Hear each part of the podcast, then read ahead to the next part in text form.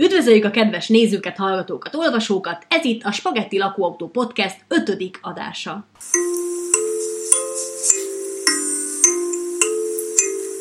Spagetti lakóautó A senkinek se való sajtó A valóságra pici ajtó Hát gyertek be Bizarjárgányunkkal nekiindulunk felfedezni és felforgatni a világot, ami lefékez minden mellett, ami érdekesnek tűnik, legyen az egy borsószem vagy a szeretet fogalma. Eldudáljuk az útból a konvenciókat, és felveszük a legdögösebb agyústopposokat. Mai adásunkban a gyümölcsökkel fogunk foglalkozni, majd utána a gyász témáját járjuk körbe, és végül megpróbáljuk kigondolni, hogy milyen lenne, hogyha a mai tárgyak és digitális tartalmaknak a század előn készítettek volna reklámokat. Én pedig, mint 19. század elejé, de 20. várjál, mikor század. volt, mikor volt nagyon nagy kosz az óceán? Kb. három nappal ezelőtt. Mindegy, mondjál valamit. Én pedig, mint 19. századi feltaláló, megpróbálom egy dúsgazdag befektetőnek eladni két találmányomat, Híveim az Úrban, halljátok a mára rendelt beszédemet.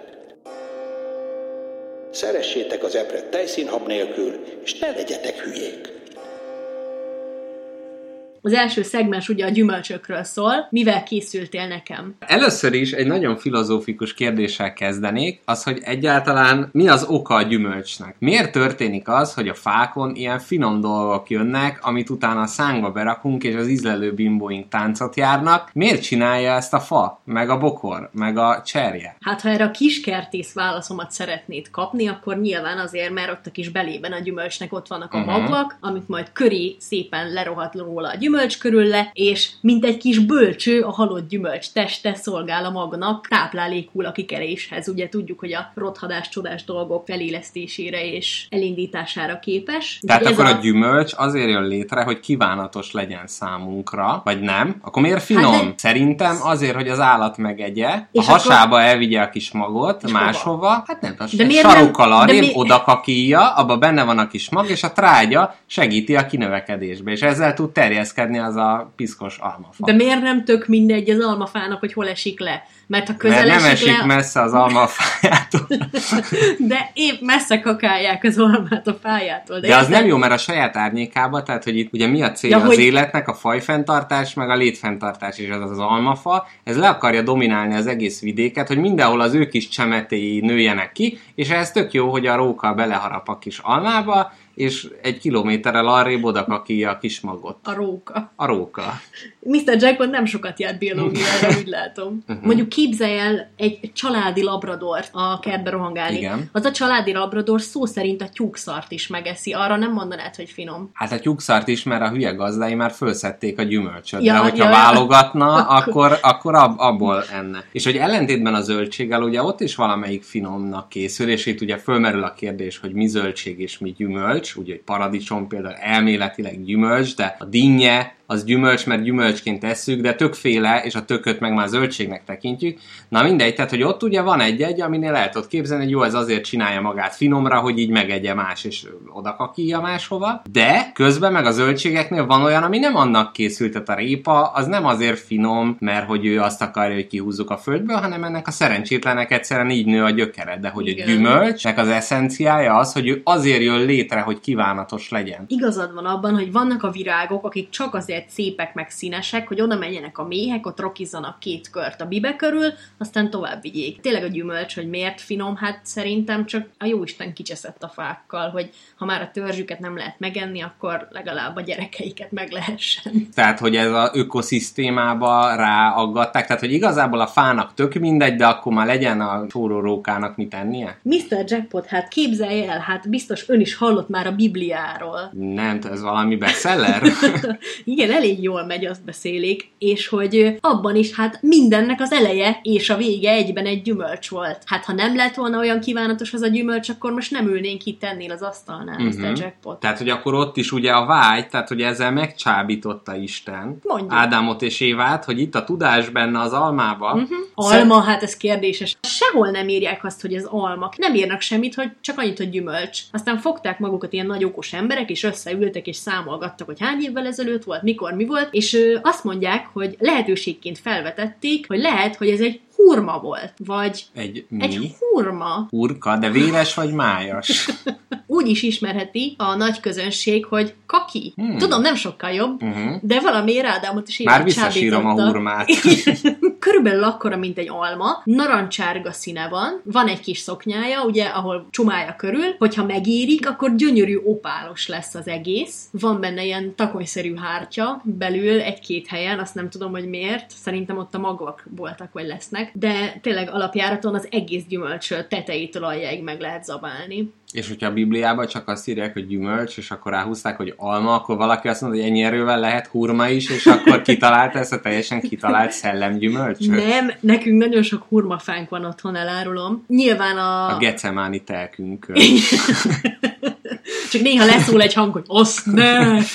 Még nem érett meg. Igen. Ha ránézel arra a gyümölcsre, akkor azért megérted, hogy miért tömte azt a szájába Ádám és Éva, mert csodálatos opálos és kb. világít is könyörög a megevésért. És nyilván szerintem az éghajlatról vezették vissza ezt a dolgot, hogy hát hol is lehetett az a Kánaán, meg Ja, És, értem, így tehát ez az egész a- almázás, ez ugyanolyan, hogy Jézus fehérbőrű, Hát igen. vasalt hajú Igen, ábrázolások, igen, és igen, akkor igen. az van, hogy mi van itt Európában, alma, és Igen. akkor azt így ráhúzták. Véletlenül benye- beletenyereltünk ebbe a tudás almája kérdésbe. Véletlenül. Teljesen nem véletlenül. tervezte egyikünk se gondolom. Tehát ugye itt a bibliai történet arról szól, hogy ha aki erről a fáról eszik, most akkor legyen ez egy alma vagy egy hurma, Igen. Nem hiszed el, hogy létezik? nem igazán, akkor ez a világ minden tudásával megajándékozza az ember. De hogy ma az internet korában a világ minden tudása az már nem olyan csábító, mert hát ugye egy pillanat alatt rá lehet keresni, Wikipédia más oldalakon, hogy ha ma létre kéne hoznod a tudás almájának megfelelőjét, egyrészt, hogy az egy milyen gyümölcs lenne, A tudás kakia. Má- másrészt nem a tudási, hanem hogy milyen olyan képesség van ma, ami akkora tudás lehetett, ami a legfontosabb, amire a 21. század embere legjobban vágyik. Én azt mondom, nagyon praktikus úton indulok el, hogy ugye mindenkiben van most tolva a klímaváltozástól, és teszi ezt teljesen jogosan. Csillaggyümölcsünk, Uh-huh. karambola más néven, az szép, meg misztikusan néz ki, amivel képes vagy egyik pillanatról a másikra létező dolgokat semmisé tenni, tehát nem élőket, de hogy mondjuk így egy-két gyárat így elcsettinteni le a földszínéről. Szerintem, hogyha így a mai embereket nézzük, ez egy szűk rétegnek igazán célja, azért vagyunk itt. Igen. Tehát, hogyha, ma, tehát, hogyha a mai kor emberének az igazi vágyát akarjuk megkeresni, akkor lehet, hogy én máshol kutakodnék. Ilyen celeb kultúrában, hogy mindenki híres akar lenni, Ú, mindenki ki mhm. akar tűnni a tömegből. Ö, Ruházati boltokban, ha végignézünk, akkor ilyen ananászos ruhák, azok ugye az egy elég divatos dolog, tehát én lehet, hogy egy ananászt Aha. választanék, ugye ezt elég macera is meghámozni, Aki, meg kicsit aki meghámozza, izé- az meg is érdemli. az meg is érdemli, olyan hírnevet ad neked, hogy amerre mész, ott mindenki rögtön úgy néz rád, hogy úristen, te egy, egy, egy nagyszerű ember, hogy igazából nem tudják, hogy mi a te tulajdonságod, de hát erre ma nincs is igazából szükség. Tehát ez a hírnév gyümölcse lenne. Mr. Jackpot, többször belefutottam ebben a, ebbe a problémába barkóbázásaim során. Tegyük fel, hogy te gondolsz egy gyümölcsre, legyen mondjuk az ananász. És ha valaki felteszi neked azt a kérdést, hogy növény, arra így ugye habozva felelnél, hogy hát Igen. ne, ne, nem tudom, és megkérdezi egy tárgy, akkor megint belefutsz ebbe, hogy hát nem, nem tudom. Szerintem az élettel teliség a kérdés, de na, tehát itt az a kérdés, hogy ha levágjuk a kezedet, akkor az egy embere, vagy egy tárgye, mert hogy az egy levágott Nem, nem kéz. az, hogy embere, hanem éle. Tehát én azt mondanám, hogy az ananász, amikor már nincs a fán, az egy tárgy. Nekem a kezem megjelenik valahol random helyen, mondjuk egy buliba, ahova meghívnak, akkor nem azt mondják, hogy jé, itt a izé káposztalepke, de jó, hogy eljött, vegyünk neki egy ígért, hanem azt mondják, hogy "Juhu, hol a többi? De ha meglátsz egy ananászt valahol, akkor nem kezdesz el morfondírozni, hogy hát hol a töve? A nem úgy gondolsz, hogy valaminek a része, hát ki nem szarja le, milyen fán nő. Igen, ez igaz. Azt se tudják, hogy hol nő az ananász, hogy ilyen fura bokron Igen. Bebizonyították tudósok, lehet, hogy britek, hogy miután levágod a gyümölcsöt a gyümölcsfáról, azután még napokig válaszol a külvilágra, tehát mint egy ilyen kis utórángása a gyík letörött farkában, Ú, még jó. reagál így a világra. Most hiába válaszoltam meg ezt a kérdést, én még mindig nem mondanám azt, hogy ananász, hogy ez egy növény, de nem is tárgy. Csak rácsúsztunk az abortusz kérdésre szerintem. Jó, hát akkor most is azt mondjuk, várjál, amit és mindig. hogyha friss gyümölcsöt szedsz a kertbe, akkor Igen. azzal még tudsz kommunikálni. De a boltit veszel, az már, az már, abból már kihúnyt az élet. Igen, és mégpedig ezt azért, mert képzeld el, Mr. Jackpot, Amerikában azok az almák, amik a polcokról mosolyognak rád, akár egy évesek is lehetnek. Jézusom. A műanyag ott ficeg a testükbe. Jaj, mert lefújják őket mindenféle... Mit lefújják, nyomkodják bele tűkkel. Nekem megint egy olyan kérdésem van, amit véletlenül tök jó rá lehet erre Na. akasztani, mégpedig a bebalzsamozás témájában. Ugyan a Lenin mauzóleumban Lenin van, de hát mégiscsak egy másik kommunista vezető, Stalin, Igen. csinálta azt, hogy a Szovjetunió nagy védőinek különböző díjakat osztott ki, és így a Bajkál tóban őshonos Omul nevű hal megkapta a nagy honvédő elismerést, mert az omullal táplálták a szovjet nemzetet, és így egy igazi szovjet honvédő. Hogyha lehet állatoknak ilyen díjat kiosztani, akkor lehet értelemszerűen gyümölcsöknek is. Kérlek, hogy ezen egy kicsit gondolkodj, hogy te milyen gyümölcsöknek adnál kiemelt Kossuth díjat és lovakkeresztet és kiemelt állami elismerést, viszont addig, amíg gondolkod, én két gyümölcsnek kiosztanám ezt a díjat. Igen. Egyrészt egy klasszikus, ugye Newtonnak az almája, aminek kapcsán a gravitációról gondolatai támadtak, viszont találtam egy nagyon érdekeset, hogy még Newton a fizikát helyezte inkább új alapokra, addig G.R.R. Tolkien gyakorlatilag a modern fantasynek a megalapítója, és hát igazából az irodalomra, popkultúrára, mindenre óriási hatással volt. Tolkien, ha a kedves hallgatók esetleg nem tudnák, egy nyelvész professzor volt, Oxfordban 19 nyelven beszélt, és 14 nyelvet talált ki, és amikor a mandarin kínait megtanulta, akkor úgy döntött, hogy ha a mandarinhoz kapcsolható a kínai nyelv, akkor ő is a saját kedvenc gyümölcsével fog valamit kezdeni, és ez pedig a papaja volt. Ugyanis, mm-hmm. amikor az első világháborúban harcolt, akkor egy papaja mentette meg az életét, ugyanis az egyik bajtársa egy gránát becsapódásakor csak úgy tudta figyelmeztetni, hogy a keze ügyébe kerülő papaját hozzávágta, és innen tudta meg, hogy baj van, és menekülnie kell, és ennek köszönte az életét. Ezért a háború után az egyik saját nyelv, amit megalkotott, annak a mandarin vonalán papajának nevezte el. Viszont Oxfordban nem voltak túl befogadóak a kedves kollégák, és körbe röhögték őt a papaja nyelvnek a kitalálása kapcsán, és azért, mert kinevették, utána kezdte el a Sinda nyelvet megalkotni, amit a whitefülű olvasók tudják, hogy ez a tünde nyelveknek az egyik ága, mert be akarta nekik bizonyítani, hogy ő igenis egy komoly nyelvész, és létre tud hozni egy komoly nyelvet, tehát mintegy, szerintem ennek a papajának, amit hozzávágtak, Egy ilyen kis kedves Tolkienhez, finomítása. igen, ő mindenképpen megérdemel egy díjat, mert gyakorlatilag ennek köszönhető, hogy Tolkien a fantasy eh, írásra adta a fejét, ugyanis a tünde nyelv létrehozása után, mivel rájött, hogy a nyelvek és a kultúrák mennyire kapcsolódnak, az egész gyűrűk urát és az egész mitológiát ezért találta ki, hogy ez a kultúra, ami a tünde nyelvet ilyenné tette, tehát gyakorlatilag az egész modern fantasy papajának köszönhetjük. Ennek a papajának is kiosztanám a nagy honvédő díját. Te vagy egy ember, Mr. Jackpot, Az vagyok. viszont képzeld el, hogy nem húsból készültél, hanem minden végtagodat egy gyümölcsel kell helyettesíteni. Szerintem a fejem egy ananász, tehát ez teljesen biztos, mert ha is van rajta, igen. az egyik kis rombusz, két rombusz helyre a szememet is bele lehet A borosta rakni. is megvan Borosta is megvan, teljesen jó. Szerintem Tökéletes. kevés rokonom venni észre a változást.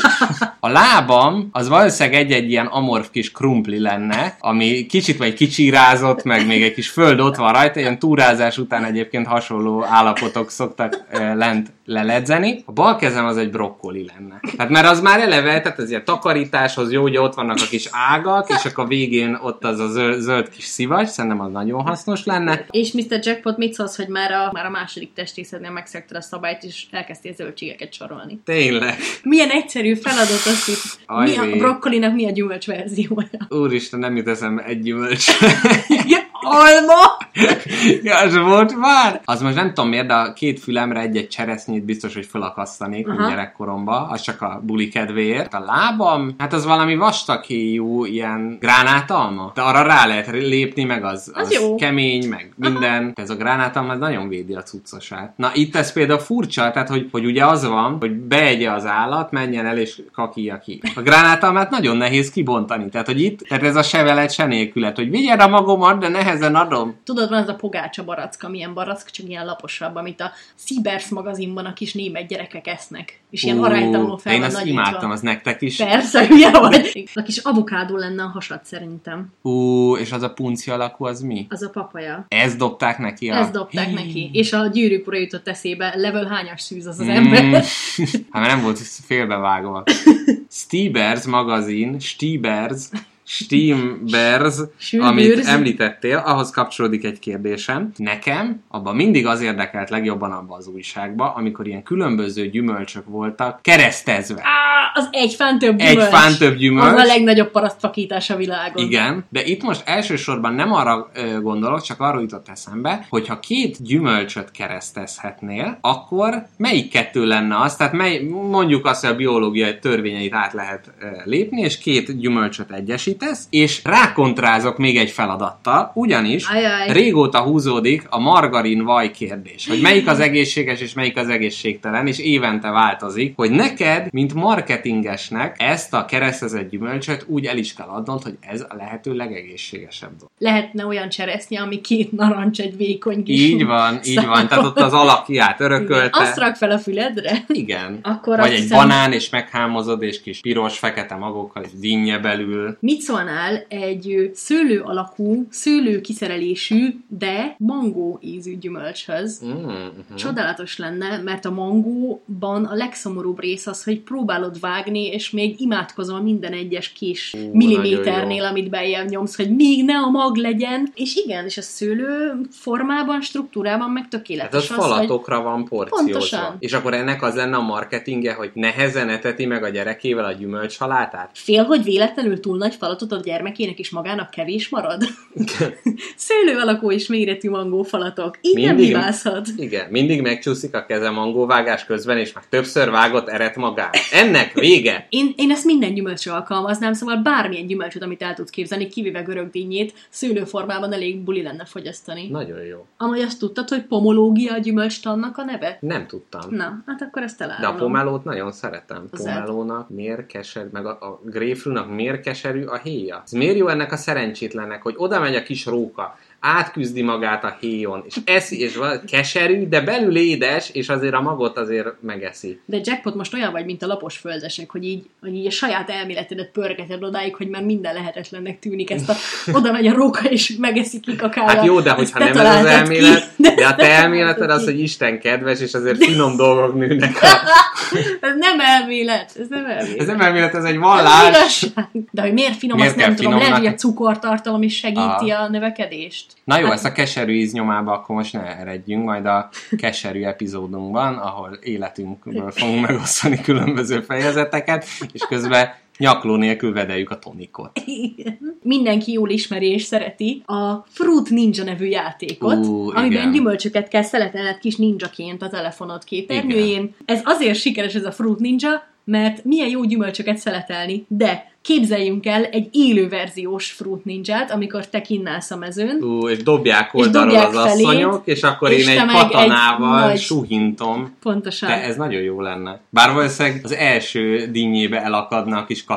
Szóval azt akarom, hogy képzeld el a létező legkedvezőtlenebb élő verziós Fruit Ninját. Milyen gyümölcsöket vágnál szét. Én egyből megnyitom a kört egy duriánnal. Te ilyen fiktív gyümöl, mi az, hogy durián? Komolyan nem tudod? Én nem tudom, én rendes polgári családból, alma. Tudod mi? Az a, az a létező legbüdösebb gyümölcs a világon, de annyira büdös, hogy ki van tiltva repterekről, meg hotelekből is, mert hogy így megnyitják, és így elokádja magát nyolc szinten fölötted lakó ember is. Nem vágnám át. De ehető amúgy, ezt teszik, azt tudod? Aha, csak befogott torral. Én valószínűleg itt is a ribizlit mondanám, mert az nagyon nehéz eltalálni, és nagyobb esélye valakit a magam mellett boncolnék föl. Egy-két újat így. Igen, az, az a feketőves Jó, szín. ez borzalmas. De még az is, hogyha néha eltalálod, akkor nem tudod a saját véred, vagy a piros ribizli fröccsenter át. Fogalmat sincs, mi És történik. jössz ki a dojóból, és ott néznek, hogy most sikeres, vagy összevagdossa magát. Te meg így végig tapogatod magad, hát nem tudom én se igazából. Nekem egy olyan kérdésem van, hogy a, mito, a zsidó mitológia szerint A midó zsitológia. A midó zsitológia szerint Prágában egy rabbi a zsidó nép védelmére létrehozta a gólemet, amit agyagból készített el, kis papírra fölírta héberül, hogy éj, bedobta a szájába, és akkor föléle. És ugye azóta a fantasy világban, hát a gólemet az mindenféle anyagból elkészítik,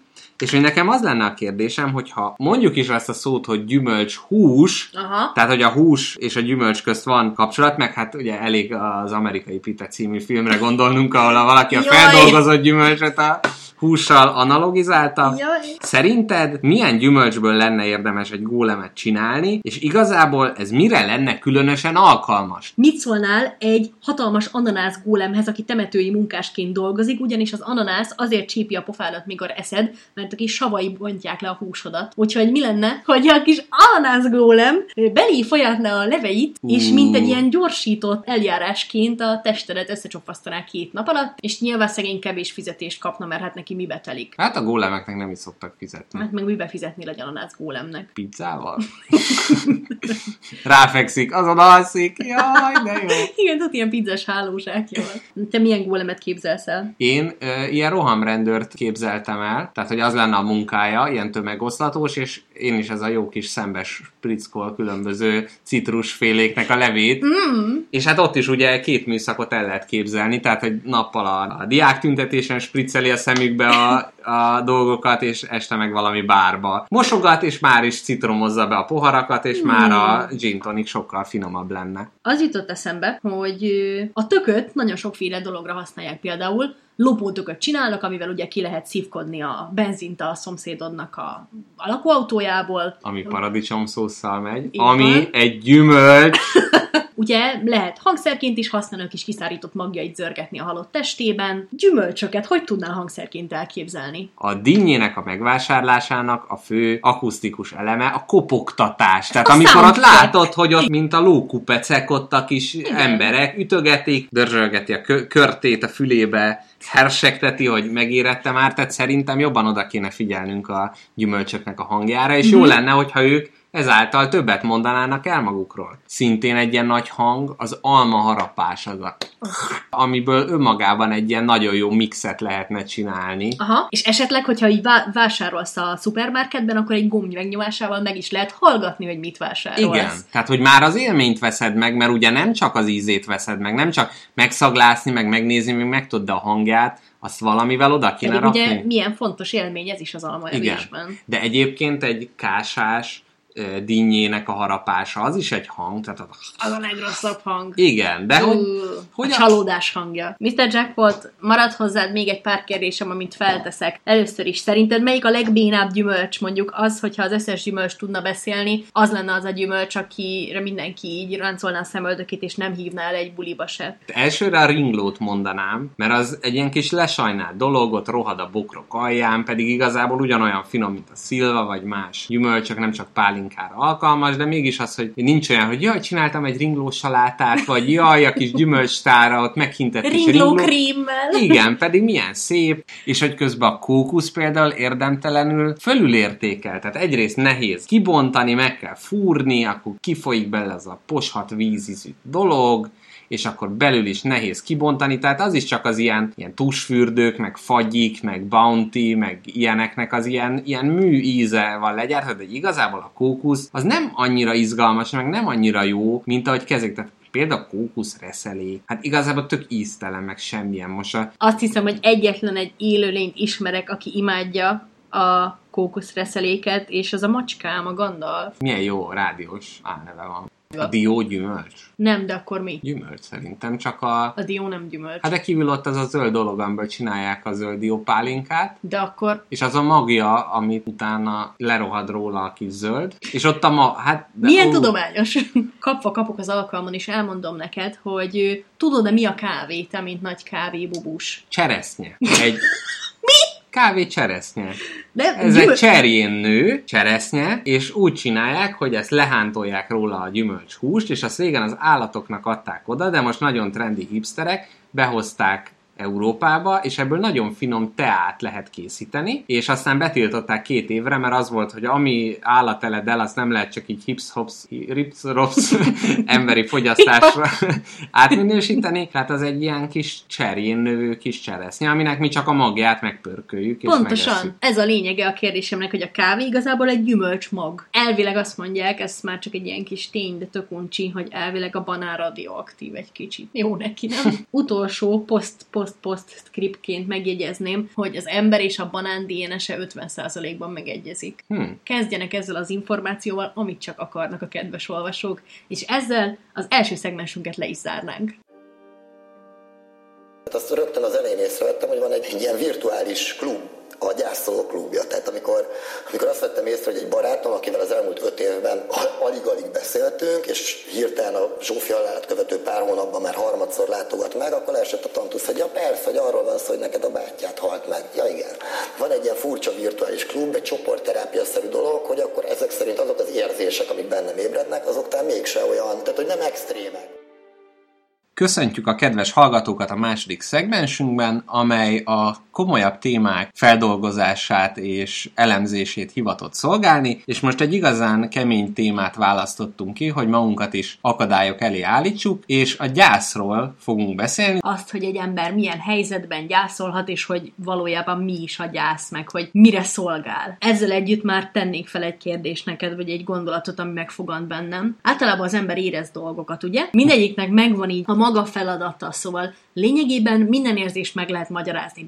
Beütöd a kezed, fáj a kezed, látod, hogy seb van rajta, teljesen egyértelmű, hogy mi miért van. Szerelmes leszel, akkor összeköltöztök, gyereketek lesz, akkor is a szerelem is azért van, hogy előrébb lendítsen az életben téged, meg hogy tartozni valakihez, ugye, mint ilyen ősi ösztön, de hogy itt van ez a, a gyász dolog, aminek igazából csak okozója van, de hogy van ennek értelme egyáltalán, Mr. Jackpot, vagy ez egy olyan borzalmas érzés, aminek az ember elszenvedője, de hogy profitál ebből valami? Tehát most a kérdés az az, ha jól értem, hogy ha fájdalom is azért van, hogy rossz nekünk, de hogy odafigyeljünk rá, mert hogy valamit csinálni kell azzal a testrészünkkel, tehát a szervezetünk így jelzi, hogy baj van. Annak csak kiváltó oka van, de hogy nem visz előre. Ez a legjobb kifejezés, Mhm. amit mondok. Nem visz előre, hanem ez minden esetben visszavet. Minden érzés, amit az ember érez, sarkalja valamire. Uh-huh. Valamire ráveszi. De Igen. a gyász mire vesz rá azon kívül, hogy csak borzalmasan érzed magad tőle? Hát az elfogadás segíti, tehát ugye itt értelemszerűen a gyász kapcsán a gyásznak a fázisaival majd foglalkoznunk kell,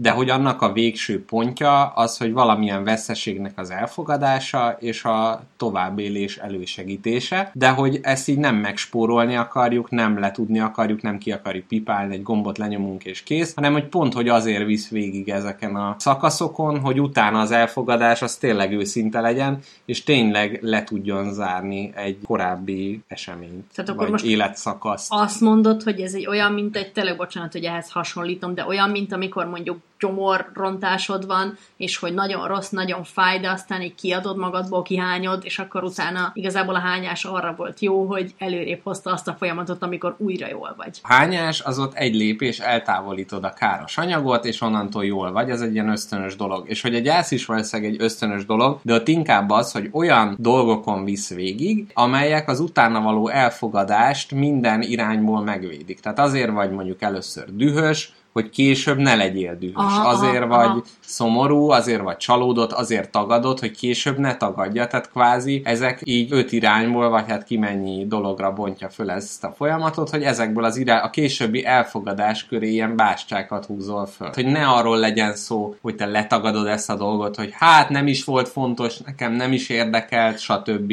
Ne is az, hogy jaj, miért kellett, miért ver az Isten, és a kvázi az, azért kell ezeken végigmenni, és ezeknek lezárulnia, hogy később az elfogadásod, az ne valami másról szóljon, ne egy tagadásról, ne egy önhazugságról, ne, ne a dűről, hanem hogy, hogy ezeket kvázi megjárod, uh-huh. megéled ezeknek a befejezését, a letételét, és akkor utána az elfogadásnál ezek már lefutott körök, és ilyenkor ezekhez már nem nyúlsz, mert ezek lezárt Aha. időszakok. Tehát nem fog benned újra felmerülni valami, mert hogyha végigmentél rendesen minden stádiumon, és milyen durva, hogy ezen az egészen így akaratodon kívül mész végig. Például minden ilyen önfejlesztő folyamat, amire így direkt lépsz rá olyan útra, amiknek a végén tényleg a jobbik önmagadat keresed, arra így direkt lépsz rá. Ez pedig egy olyan folyamat, ami ellen nem tudsz tenni, ami el, amin muszáj végigmenned, Igen. mert nincs más opció. Igen, és nem tudod elspórolni. Nem. A gyász kapcsán, tehát hogy nem csak egy ember haláláról lehet szó, hanem igazából egy életszakasznak a lezárulását értjük alatta, ami persze sokszor egy ember végleges elmúlásához kapcsolódik, de hogy itt ugyanúgy egyrészt más élethelyzetek, tehát egy vállás, egy szakítás, ott is egy életszakasz ö, ugye lezárul, de hogy ugyanúgy például, hogyha valaki elköltözik valahonnan, vagy egy munkahelyet ott hagy, még hogyha örömmel is teszi,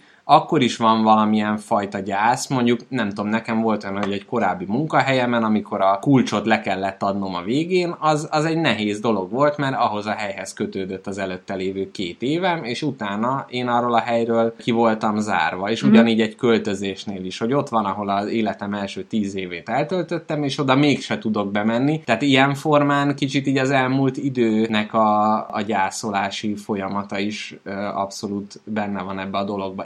Értelemszerűen egy, egy drasztikusabb változásnál sokkal erősebbek ezek az érzelmek. A másik meg, hogy a visszacsinálhatatlanságnak a mértéke az nagyon erősen befolyásolja. Tehát mondjuk elköltözöl, akkor nem, nem érzed úgy, hogy persze én már nem fogok ott élni, de az a hely még úgy ott van, de hogyha valaki meghal, akkor tudjuk, hogy hát azt nem lehet visszacsinálni. Igen, ezen gondolkodtam én is nagyon sokat, hogy gyásznak nevezném-e azt, ami nem egy másik élő emberhez, vagy már nem élő emberhez kötődik. És kicsi kívül, amit mondtál, nagyon erős érzelem lehet, hogy tényleg ott hagyni egy, egy régi házat, vagy ott hagyni egy régi munkahelyet, de mégis nem csak a, a volumenben érzem a különbséget, és nem csak ezért nem hívnám ezt gyásznak. Ezt nyilván ér, érzem ezt a, a szomorú, lezárt szakasz, mi volt át a dolognak, de hogy mégis nekem a gyász az mindenképpen egy emberhez kötődik. Amikor én eljöttem a falumból, eljöttem ugye egyetemre, felköltöztem Budapestre, akkor nekem ez nagyon nagy megrázkódtatás volt abból a szempontból, hogy egy ponton nekem rá kellett arra jöjjek, hogy én már soha többé nem fogok ugyanígy, ugyanitt lakni. Hát én már nem fogok édesapámmal lakni, a testvéremmel lakni. Akkor azt így ki is sírtuk magunkból, vagy nem tudom, akkor is azt gyászoltam igazából, hogy ez a kapcsolata, ami van velük, akármilyen is, az most itt teljes egészében megváltozik. Úgyhogy igazából megint emberekhez kötődött ez az érzésem. Hogy Igen, igen, igen, tehát hogy most simán az, hogy valaki elköltözik, az más, mint hogyha a családjával innen oda költözik, akkor ott az egy ilyen nosztalgikus lemondás, és nincs is igazi gyász, de hogy sokszor ezekhez a helyekhez emberi kapcsolatok kötődnek, és azért például egy munkahelynek az otthagyása, Igen, igen, igen. val ezek az emberi kapcsolatok így megszűnnek. Hát- Hát, Tehát a gyász egy ilyen feldolgozási folyamat is, és például egy ilyen költözés, munkaváltás, szakításnak a vállásnak a feldolgozása nem történik meg rendesen, tehát nem, nem fut le ez a program, akkor az akár évtizedekkel későbbig is ö, nyomozhatja az embert. Az egyik ismerősöm pont nem régiben mesélte, hogy a férjével és a gyerekével együtt éltek egy házban, uh-huh. és hát egy vállás után ő elköltözött, és hát megváltozott az élethelyzete, és hogy ő ott hagyta a növényeit a házban, amit aztán a gyereke kidobott, mert neki nem kellett. Oh. És hogy mai napig azokkal a növényekkel álmodik, nem, nem egy ilyen nosztalgikus módon, hanem mint egy ilyen feldolgozatlan trauma, de most nem a kis filodendronnak a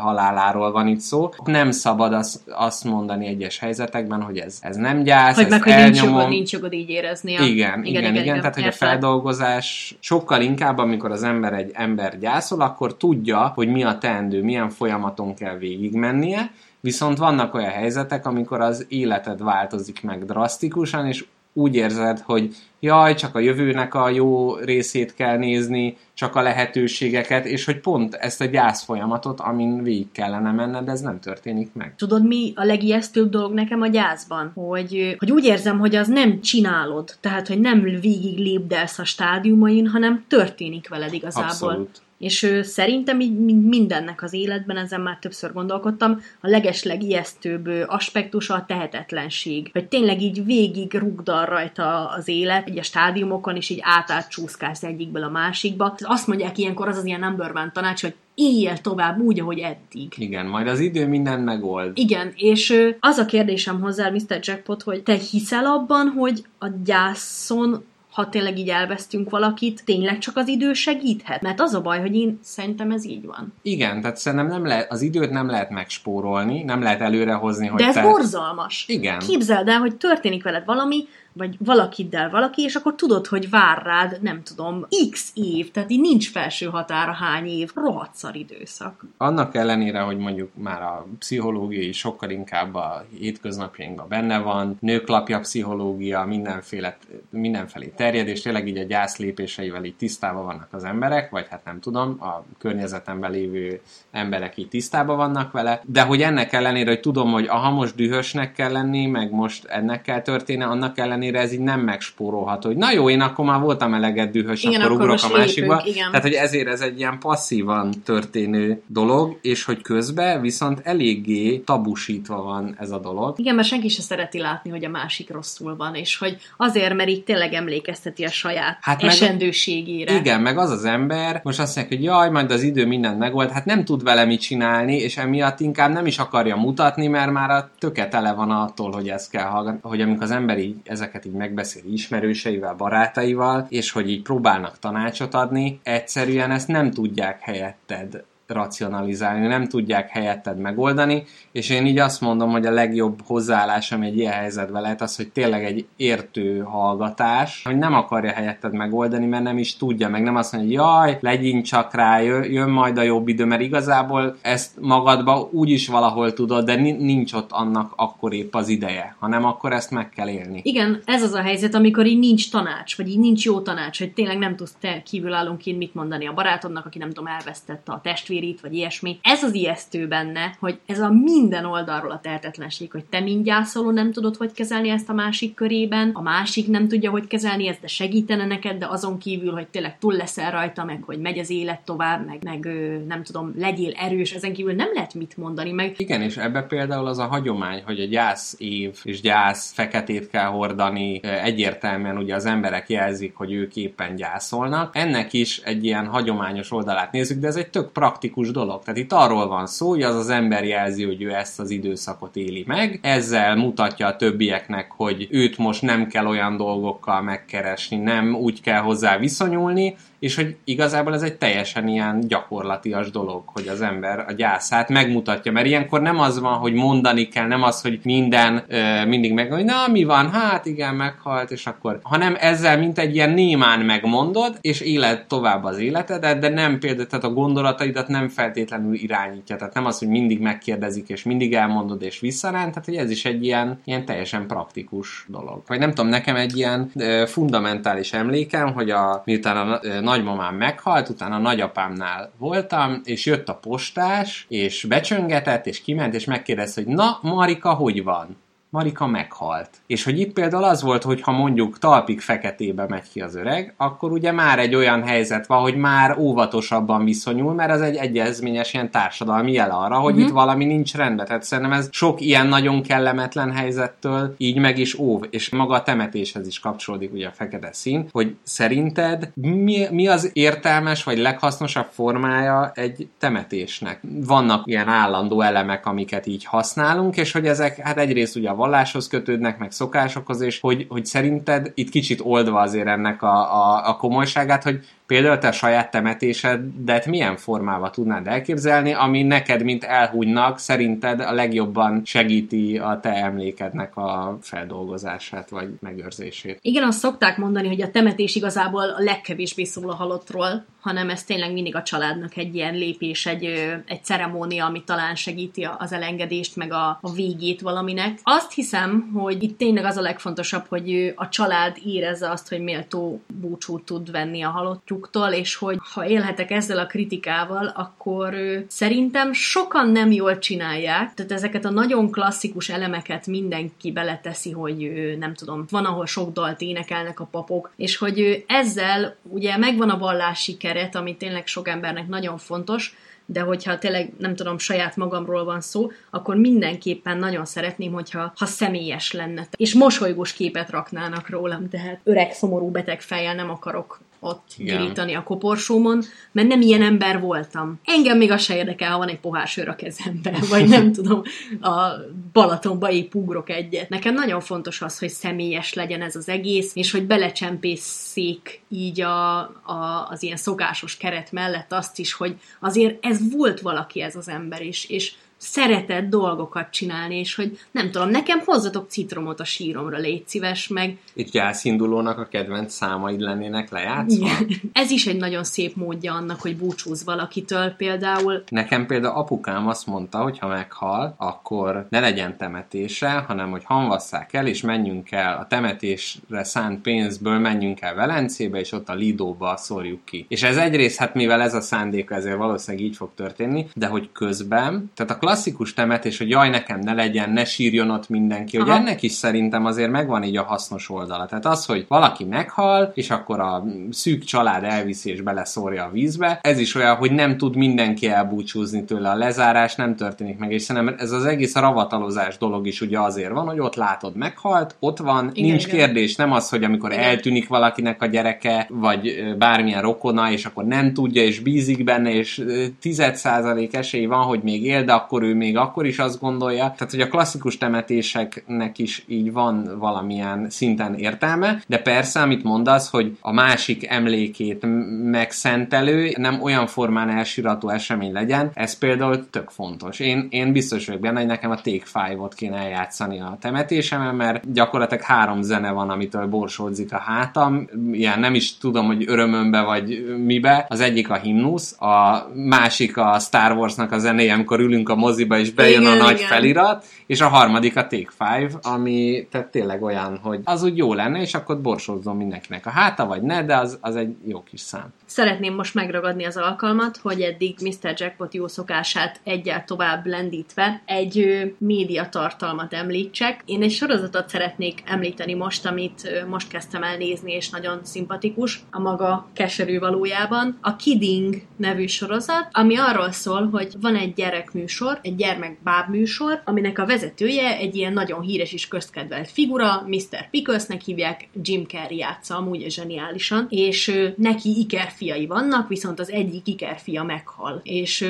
ez kicsit így meg, meg, megborítja a lelki békéjét, és hogy szeretne ebben a gyerekeknek szóló bábműsorban komolyabb témákról is beszélni, például szeretne a gyászról. A küzdelmét nézhetjük végig ennek az embernek, hogy folyamatosan küzd ugye a, a műsor készítőivel, aki mellesleg a családja, tehát az édesapjái a, a, az egész, és így még bensőségesebb szögből szemlélhetjük a drámáját ennek a férfinek, aki elvesztette az ikerfiát, és ugye a másik ikerfi, aki tökéletesen ugyanúgy néz ki erre, minden nap emlékezteti is, házassága tönkre megy, és hogy ő így igyekszik szépen kilávalni. Szerintem zseniális, úgyhogy én ajánlom szeretettel a Kidding nevű sorozatot mindenkinek. Hát, hogyha már szóba került a kis recenziós rovatunk, akkor én is készültem egy könyvvel, ez pedig Per Krisztiánnak a 42 című verses könyve, ami szerintem megjelenésében is egyedülálló kötet, ugyanis Per Krisztián, amikor ezt a verses könyvet írta, akkor kötet verseinek fele már kész volt, amikor a nagyon fiatal barátnője pár nap alatt egy betegségbe meghalt. És utána a kötet második felében született versek pedig egy, hát ezt a gyász folyamattal foglalkoznak, és egyébként ez a kötet úgy jelenik meg, hogy felvágatlan. Ezt úgy kell elképzelni, hogy egy ilyen nagy papír ívet hajtogatnak, amikor létrejön a könyv, és régen az olcsó könyveknél volt az, hogy az oldal pára egy papíron voltak, és kis papír levélvágó késsel föl kellett ezeket vágni. És itt is úgy néz ki a könyv, hogy végig lehet rajta lapozni, amikor a gyász előtti verseket tudjuk elolvasni, és utána ahhoz, hogy a, a gyász folyamat részeként született versekhez hozzájussunk, ott egy késsel föl kell nekünk vágni. Szerintem ez forma és a tartalomnak egy ilyen tökéletes ö, egysége, és én nagyon díjaztam ezt a, bármennyire is furcsa, hogy nekünk kell vagdosni egy könyvet, azért ez egy nagyon szép dolog. És a Per Krisztián mesélte az, hogy amikor ez a könyve megjelent, nagyon nagy figyelmet kapott, rengeteg példányban eladták, és hogy egyszer egy könyvhéten, vagy valahol egy néni odajött hozzá, és mondta, hogy, hogy jaj, ő nem szokott verseket olvasni, de mennyire megérintett ez a könyv, mennyire tetszett, nagyon szép, dicsérő szavakat mondott, aminek Per Krisztián nagyon örült, viszont 5 perc beszélgetés után a néni kibökte a kulcsmondatot, hogy az én lányom három éve ment el. És hogy innentől fogva, meg hát ugye az alkotónak itt az a nagy kérdése, hogy ő most azért érdekes-e, mert egy jó költő, mert jó verseket ír, egy jó művész, vagy hogy van-e egy ilyen gyászolók klubja, aminek ő is a tagja, meg ez a néni is tagja volt, meg nagyon sok ember. Valakinek az elvesztése az a közös pont kettejükben. Igen, ez egy ilyen egyetemes emberi tapasztalat, hogy előbb-utóbb mindenki elveszt valakit, aki fontos neki, és ez tényleg összeköt minket. Kis irodalmi idézet, hogy amikor a Kosztolányi Dezső már nagyon beteg volt, és már az utolsókat rúgta, hogy ilyen profánul fejezem ki magam, és már senki nem tudta megvigasztalni, neki ilyen álkapott rákja volt, elég csúnya dolog, és hát a Karinti tudta csak megvigasztalni, és amikor bement hozzá a kórházba, és leült az ágya mellé, és hogy csendben ültek, és nézték egymást, és egyszer csak azt mondta Karinti, hogy Deziré, ez is jó lesz majd valamire. És ez megnyugtatta. Tehát mások ugye sajnálkoztak, máshonnan indultak bele, de hogy, hogy sokszor ennek a gyásznak és a halálnak az értelmetlensége az, ami egy nagyon nehezen feldolgozható dolog. És hogy ilyen formán a művészet például lehet egy olyan platform, vagy akár az, hogy más gyászolók segítése, tehát mindenki szerintem a saját életének a területein megtalálhatja azokat a dolgokat, amibe ő ezt bele tudja forgatni, amivel ezt hasznosítani tudja, hogy, hogy ne, ne legyen mindez hiába. Amikor gyerek voltam, láttam egy műsort a jó reg National Geographicon, ami az inuitok életéről szólt. Beszéltek a halálról is. És ugye ezeknek az embereknek rénszarvasaik vannak. Lényegében a gyerek úgy nő fel, hogy látja, hogy elpusztul a kutyájuk, elpusztul a rénszarvasuk, a rénszarvast felvágják, húsát megeszik. Ebben a kultúrában teljesen más a halálhoz való hozzáállás, mint például nálunk. Tovább gördülés is ez az shag segít az inuit gyerekeknek abban, hogy ő nem ok nélkül halt meg a rénszarvas, mert jót eredményezett. A mi kultúránkban nagyon ilyen misztikus ez az egész haláltörténet, hogy, hogy ugye mi szeretünk azért hinni így a szellemekben, mert hogy az azt jelenti, hogy akkor nem kell teljesen elengedni, mert hogy itt van még, de valahol ez is kicsit ilyen ijesztő, meg kapkodás a- az elhunyt után. Ezért olyan nehezen megfogható szerintem nekünk a gyász, mert, mert ilyen hatalmas fogalmak vannak köré kerítve. Ott nem a tovább lépés, hanem mint egy ilyen nyugtalanság és egy ilyen ijesztő dolog van köré kerítve, Igen. de közben az európai kultúrában benne van ez a materialista, felvilágosodott irány is, hogy azt mondjuk, hogy nincs túlvilág, csak az orvoslás van, csak a test, és hogy az sem segíti vázi a gyászt, mert ott Hát az igen. van, hogy ezek, tehát az élet teljesen megszűnik, és akkor ezzel ellentétben pedig az van, hogy jaj, akkor ott van a mennyországban, vagy a pokolban, az csak az ellenségeinknek. Igen, abszolút ezt más kultúrák sokkal jobban kezelik, és akkor itt a másik ilyen kulturális kikacsintás a Coco című animációs Disney rajzfilm, ami hát a Disney-től meglepően árnyaltan kezeli ezt az egész halálkérdést, és hogy a mexikói hagyományokra épít, ahol tehát a halottakkal való kapcsolat az sokkal intenzívebb, sokkal inkább része a mindennapoknak, annak ellenére, hogy egy halottak napján eh, játszódik a történet, amikor a halott lelkek átjárhatnak a, a mi világunkba, mint egy az emlékezéssel kapcsolják össze az elhunytakat, és sokkal inkább a hétköznapjaik részének tekintik ezeket az embereket. Tehát nem egy lezárt dolog, nem egy csak egy fénykép a falon. Nehéz, hogy ezt hogy, hogy tudnánk igazából meghonosítani. Technológia évszázadában egy ilyen kettős, ilyen bipoláris helyzetben vagyunk, hogy egyrészt a technológia minden, a tudomány minden, de közben mégiscsak hiszünk ilyen dolgokba, de nem tudjuk bebizonyítani, de mégiscsak fontosak nekünk, de hogy a régi emberek, akik a tudományhoz másképp álltak, ők még inkább hittek ebbe, tehát mi azért eltávolodunk tőlük. Ugye erről volt a Black Mirror sorozatnak egy epizódja, egy program kvázi az elhunytnak az összes chat beszélgetését, meg minden adatot, ami volt róla, azt összegyűjtötte, és mint egy digitálisan leképezte az özvegynek, hogy akkor ő ilyen formán kapcsolatba tudjon kerülni az elhunytal, de hogy igazából ott ki volt mondva, hogy ez nem az elhunyt, csak az ő személyiségenek a lenyomata, de mégis itt a gyász folyamatot ilyen formán megkönnyítette. Tehát én Szerintem azt tudom... nem megkönnyítette, hanem teljesen megállította. Tehát nem kellett Igen. elbúcsúznod az ez embertől. igaz, igen, igen, igen. Hát úgy sohasem fogsz tudni normális életet élni, hogy ott van a szintetikus húsférjed, a, Igen. a halott férjed tudatával a padláson. Igen. Nem tudom, hogy hogy tudnánk a hétköznapjainkban erősebben ezt ö, berángatni, és hogy kell-e. Igen, igen. Tehát, hogy lehet, hogy pont, hogy az, hogy a mexikóiak, illetve más ilyen hagyományosabb természeti kultúrák a hétköznapjaik részében tartják, hogy mintegy, az is kicsit az elmúlásnak a, a tagadása. Igen, ez azért, ez azért nagy dolog volt a Disney-től, hogy tényleg egy gyerekfilmbe tényleg a halálról és a... a... És főleg az, hogy a világ egyik legnagyobb kapitalista szervezete gyakorlatilag pénzre mondott nemet, mert ott van a szülő, aki nézi, hogy a gyerekemet beültessem az animációs filmre, á, a gyászról szól, inkább nem, mert milyen hülye kérdéseket tesz fel ut- utána. Lehetett volna ugyanez a film költségvetéséből egy olyan, amire minden hülye gyereket be lehet ültetni, és a bamba szüleik végig tudják velük nézni, és Aludni. végig, végig aludni, vagy nem tudom. Ez szerintem egy szokatlanul előre mutató dolog. Amit talán többen megtapasztalnak, vagy megtapasztaltak már életük során, mondjuk kisállat elvesztése. És ő ugye egy, egy ponton megöregszik, meghal a kutyád. Ott is van ugye az az időszak, hogy akkor sír a gyerek. Tudom, hogy ez a bevett szokás, de hogy tényleg egyből akkor egy ugyanolyan kiskutyát szerzünk a gyereknek, és akkor Az biztos, hogy a későbbi gyász folyamat, vagy hát úgy gondolom, hogy az a későbbiekben is nehezebben tudja ezt földolgozni. a rövid élettartamú kisállat nagy tanára a gyereknek a, így a halál folyamatában. Tehát Hát ha a szülő jól kezeli. Igen, és hogyha nem az van, hogy tényleg vesz egy olyan hörcsögöt, ami két évig él, és akkor tíz évig beadja a gyereknek, hogy Meg jaj, pocak, el... pocak, izé, jól van még mindig, aztán már a 17. hörcsögöt veszi. nagyon sok mindent így elodáznak. Igen, és hogy ez meg lenne ennek nehéz. a természet. Persze, hogy nehéz. Mert akkor jön a kérdés, hogy én is meg fogok halni, te is meg fogsz Igen, halni. de szerintem a gyerek pontosan addig kérdez, ameddig neki komfortos. Tehát, hogyha már van egy olyan része, amit nem tud feldolgozni, akkor nem fog tovább kérdezni,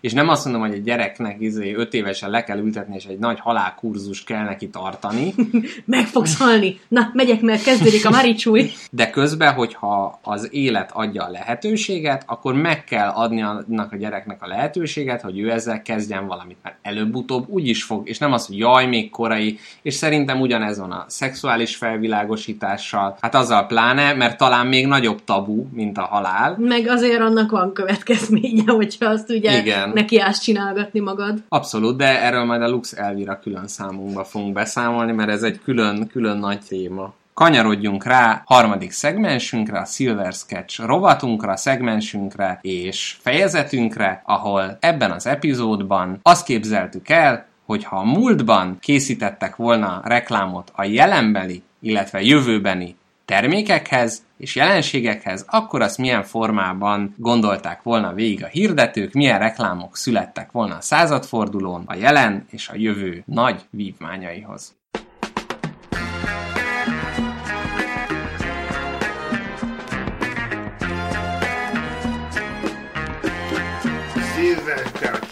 Először is egy kis időutazásra invitálom a kedves hallgatókat, ahol a századfordulós Budapest egyik kávéházában meghallgathatjuk, hogy egy újságolvasó ember milyennek találná jelenkorunk nagy vívmányainak reklámait. Következzék ez!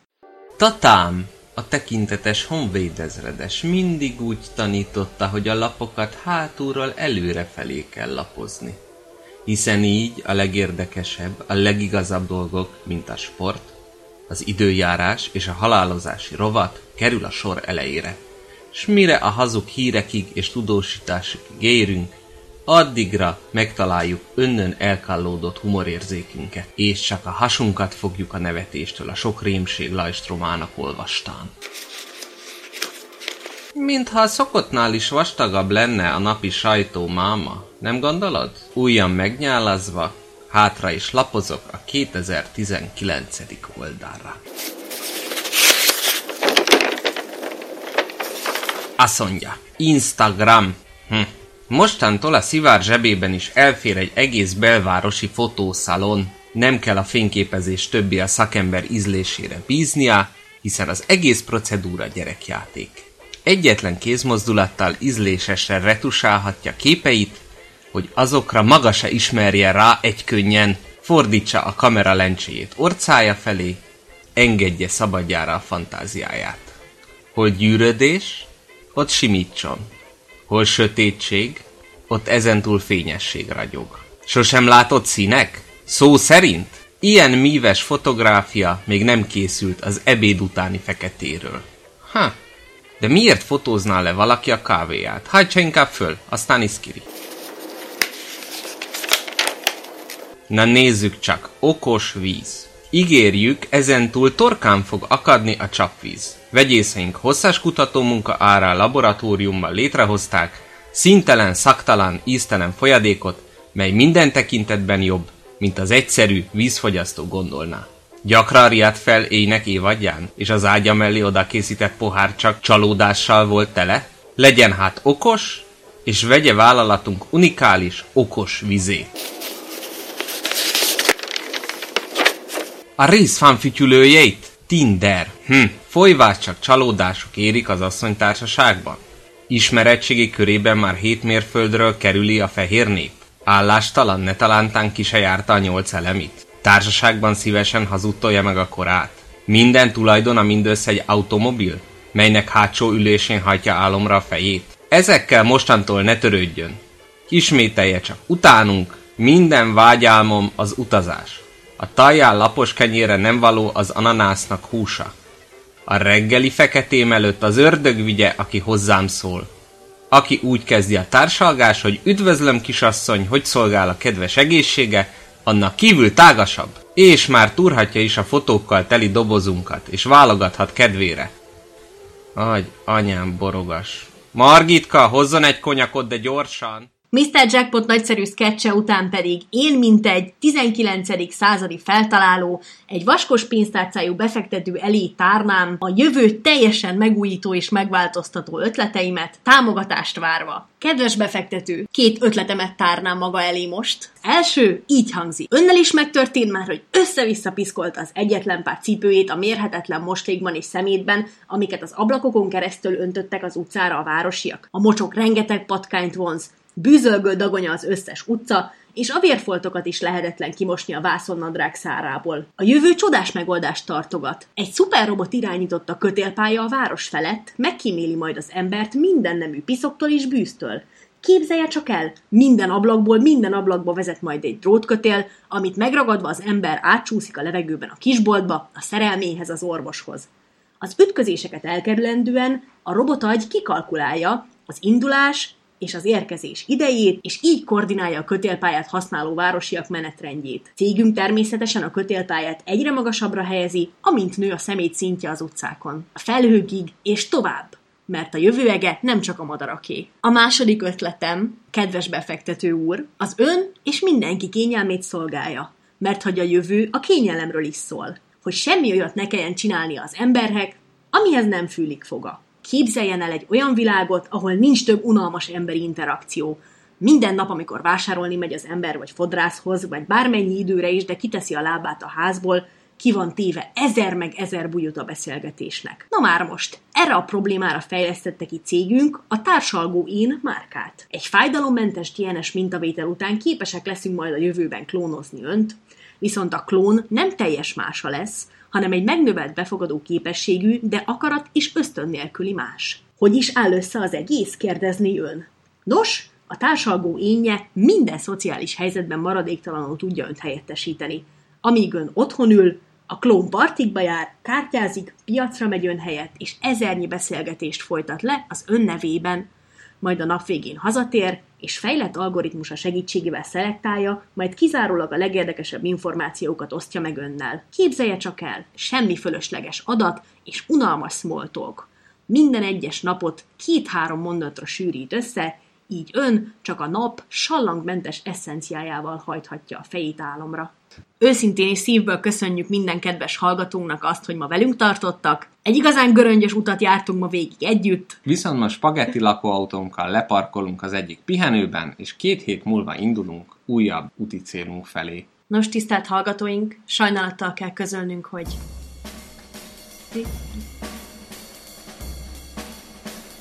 Hogy Mr. Jackpot még mindig életben van.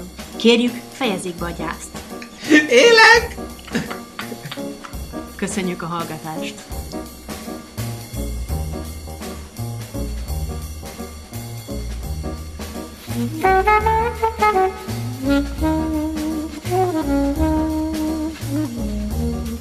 Thank you.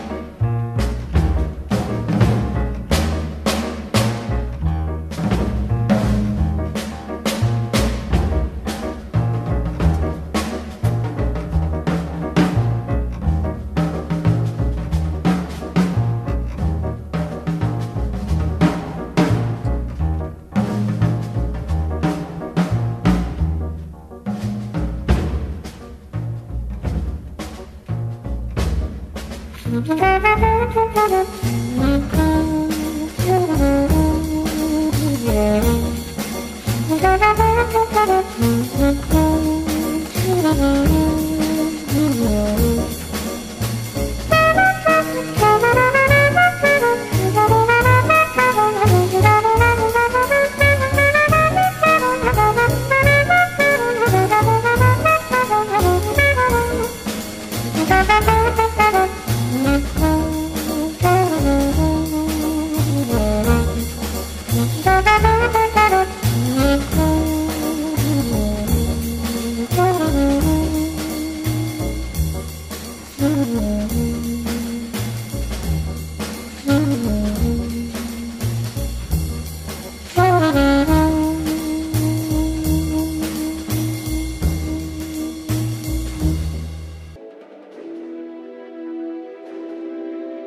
Ide még kéne egy olyan, mint a Marvel filmek végén, nem? Amikor a stáblista után eláruljuk, hogy a következő rész úgy kezdődik, hogy Na mi van veletek, semmi?